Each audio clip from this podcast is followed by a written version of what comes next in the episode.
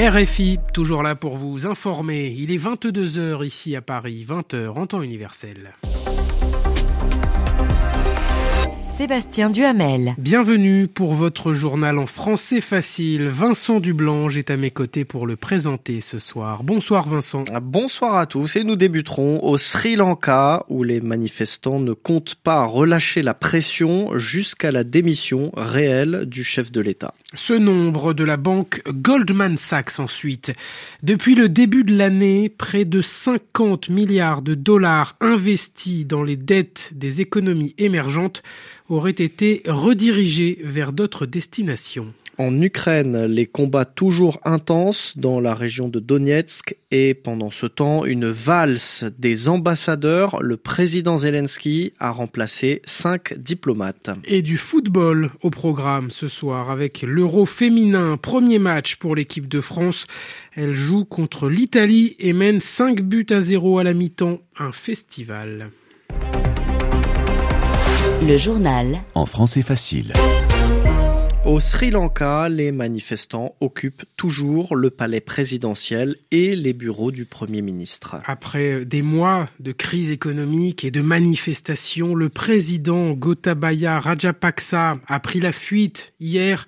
Il a annoncé qu'il démissionnerait mercredi prochain, mais la population, elle, semble pressée de tourner la page Rajapaksa à l'image de Mélanie Goutanilak, citoyenne très engagée dans ce mouvement. Elle insiste sur l'aspect pacifique de la contestation. Les manifestants ont tout fait pour empêcher des dommages matériels. Ils ont même installé des panneaux pour dire que la propriété appartient à l'État. Et pour être honnête, j'étais moi-même à l'intérieur du palais présidentiel et je n'ai vu aucun acte de vandalisme. Alors c'est vrai, comme il y avait beaucoup de monde durant l'assaut, quelques poteries sont tombées, mais aucun objet de valeur n'a été cassé. Certains médias étrangers ont qualifié les manifestants de violents, mais les gens sont pacifiques. Hier soir, la résidence du Premier ministre a été incendiée et nous pensons que c'est un complot pour discréditer les manifestants pacifiques et non violents. Parce que j'y étais au moment où ça s'est produit et il n'y avait pas un seul policier sur les lieux, alors que c'est le travail de la police d'assurer la sécurité des biens et ils n'étaient pas là pour faire leur travail. Et puis, le gouvernement a déjà provoqué des violences, y compris sur le site de protestation. Je l'ai vécu en personne et vu comment ils ont incité des gens à provoquer des incidents. Il y a donc une vraie intention de décrédibiliser les contestations, mais je peux vous garantir que les manifestants sont pacifiques et non violents. Voilà le témoignage d'une manifestante contactée à Colombo par Yelena Tomic. Et désormais, si le président Rajapaksa démissionne bel et bien mercredi, comme il l'a annoncé, le Parlement sri-lankais aurait alors un mois pour lui élire un remplaçant. Le président du Parlement a d'ailleurs affirmé que les députés désigneraient le nouveau président d'ici une semaine. Une instabilité au Sri Lanka qui pourrait avoir été alimentée par le conflit en Ukraine. Au moins en partie, selon des accusations aujourd'hui du secrétaire d'État américain. En visite à Bangkok, Anthony Blinken pointe du doigt les restrictions imposées par la Russie aux exportations de céréales ukrainiennes. Il redoute que ces restrictions ne déclenchent d'autres crises comme celle-ci. Une crise au Sri Lanka qui rappelle également la fragilité de nombreux pays émergents. Fragilité économique, et notamment lorsqu'il est question de rembourser leurs dettes. Alors c'est logique, ceux qui investissent dans ces dettes reculent depuis le début de l'année. La banque Goldman Sachs a ainsi évalué à 50 milliards de dollars le montant des investissements obligataires, c'est-à-dire des investissements émis dans les titres de dette qui ont quitté les économies émergentes, de l'argent qui part entre autres aux États-Unis et en Europe où les taux d'intérêt ont été revus à la hausse. Abla Jounaidi.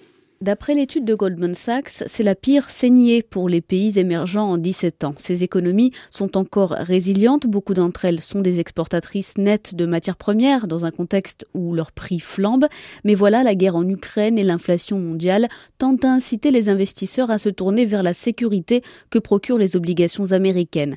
Dans un pays comme l'Inde, les investisseurs institutionnels étrangers ont retiré 33 milliards de dollars depuis octobre dernier, début de l'année fiscale, avec des réserves solides et des investisseurs locaux prêts à prendre le relais. Le système indien est néanmoins solide, mais la hausse des taux américains déprécie forcément la monnaie locale et renchérit la facture des importations. D'autres pays qui ont dû vendre leurs obligations étrangères pendant la crise sanitaire pour faire face à leurs dépenses se retrouvent aujourd'hui à risque du point de vue des marchés. Leur marge de manœuvre est quasi nulle face à des prix alimentaires qui explosent.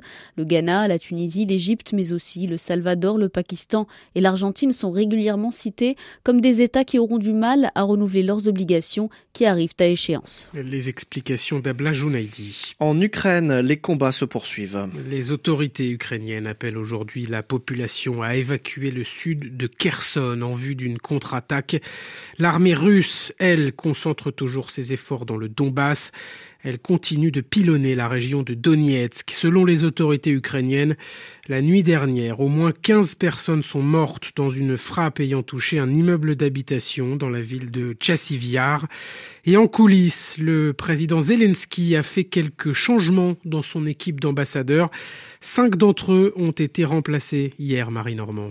Aucune justification donnée à ces remplacements sur le site de la présidence. L'un de ces cinq ambassadeurs avait en tout cas beaucoup fait parler de lui récemment, Andriy Melnik, en poste en Allemagne depuis 2014. Contrairement à la retenue d'usage, l'ambassadeur s'exprime fréquemment sur les réseaux sociaux. Il a plusieurs fois vivement critiqué Berlin pour son soutien jugé trop timide à Kiev. Alors ce départ n'est pas une surprise pour l'ancien ambassadeur à Moscou, Jean de Glignasti, directeur de recherche à l'IRIS. Kiev a besoin du soutien l'Union européenne. L'Union européenne vient d'accepter la candidature à l'adhésion à l'Union européenne et donc euh, l'Allemagne sera un élément très important dans les négociations qui vont s'ouvrir.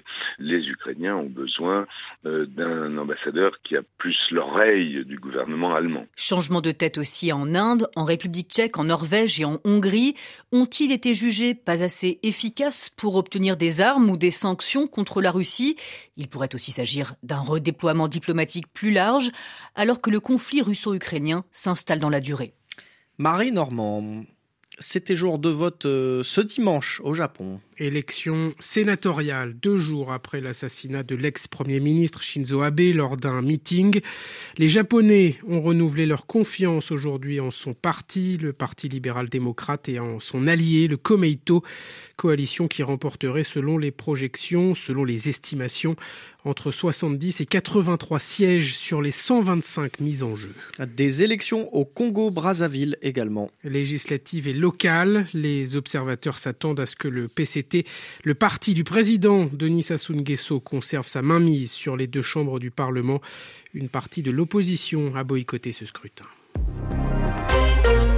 Du football, on part maintenant, Sébastien, en Angleterre.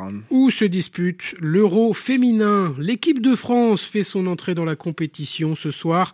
Les Bleus affrontent en ce moment même l'Italie, à Rotterdam, une petite ville du Nord où nous attend notre envoyé spécial, Tom Rossi. Tom, quelle entrée hein, pour les Bleus, c'est un vrai récital pour l'instant. 5-0 pour débuter la deuxième période, Sébastien. Vous avez bien entendu 5-0. Les Bleus voulaient bien commencer ce championnat d'Europe. Elles y parviennent avec brio, grâce notamment à Grace Gayoro, la milieu de terrain du Paris Saint-Germain, vient d'inscrire un triplé, trois buts en 45 minutes. Le premier pour ouvrir le score, les deux autres juste avant la mi-temps. Elle dribble la gardienne sur l'un, reprend un centre sans contrôle sur l'autre. C'est la première fois dans l'histoire de l'Euro qu'une joueuse marque trois buts avant la mi-temps.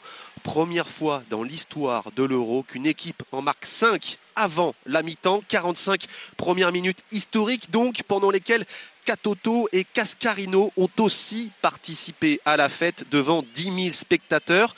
Les 500 Français présents sont ravis. Belle ambiance ici dans ce petit stade du nord de l'Angleterre et le spectacle est loin d'être terminé. France-Italie 5-0, il reste 40 minutes à jouer. Tom Rossi en direct de Rotterdam. Dans l'autre match, plus tôt dans la journée, la Belgique et l'Islande ont fait match nul, un but partout. Et puis la neuvième étape du Tour de France, la première dans les Alpes, c'était aujourd'hui. Victoire en solitaire du luxembourgeois Bob Jungels après plus de 60 km d'échappée. Le Slovène Tadej Pogacar conserve son maillot jaune. 22h10 ici à Paris. Merci d'avoir suivi ce journal en français facile. Merci à Vincent Dublanche qui l'a présenté avec moi. Merci, bonne soirée. Excellente soirée à tous.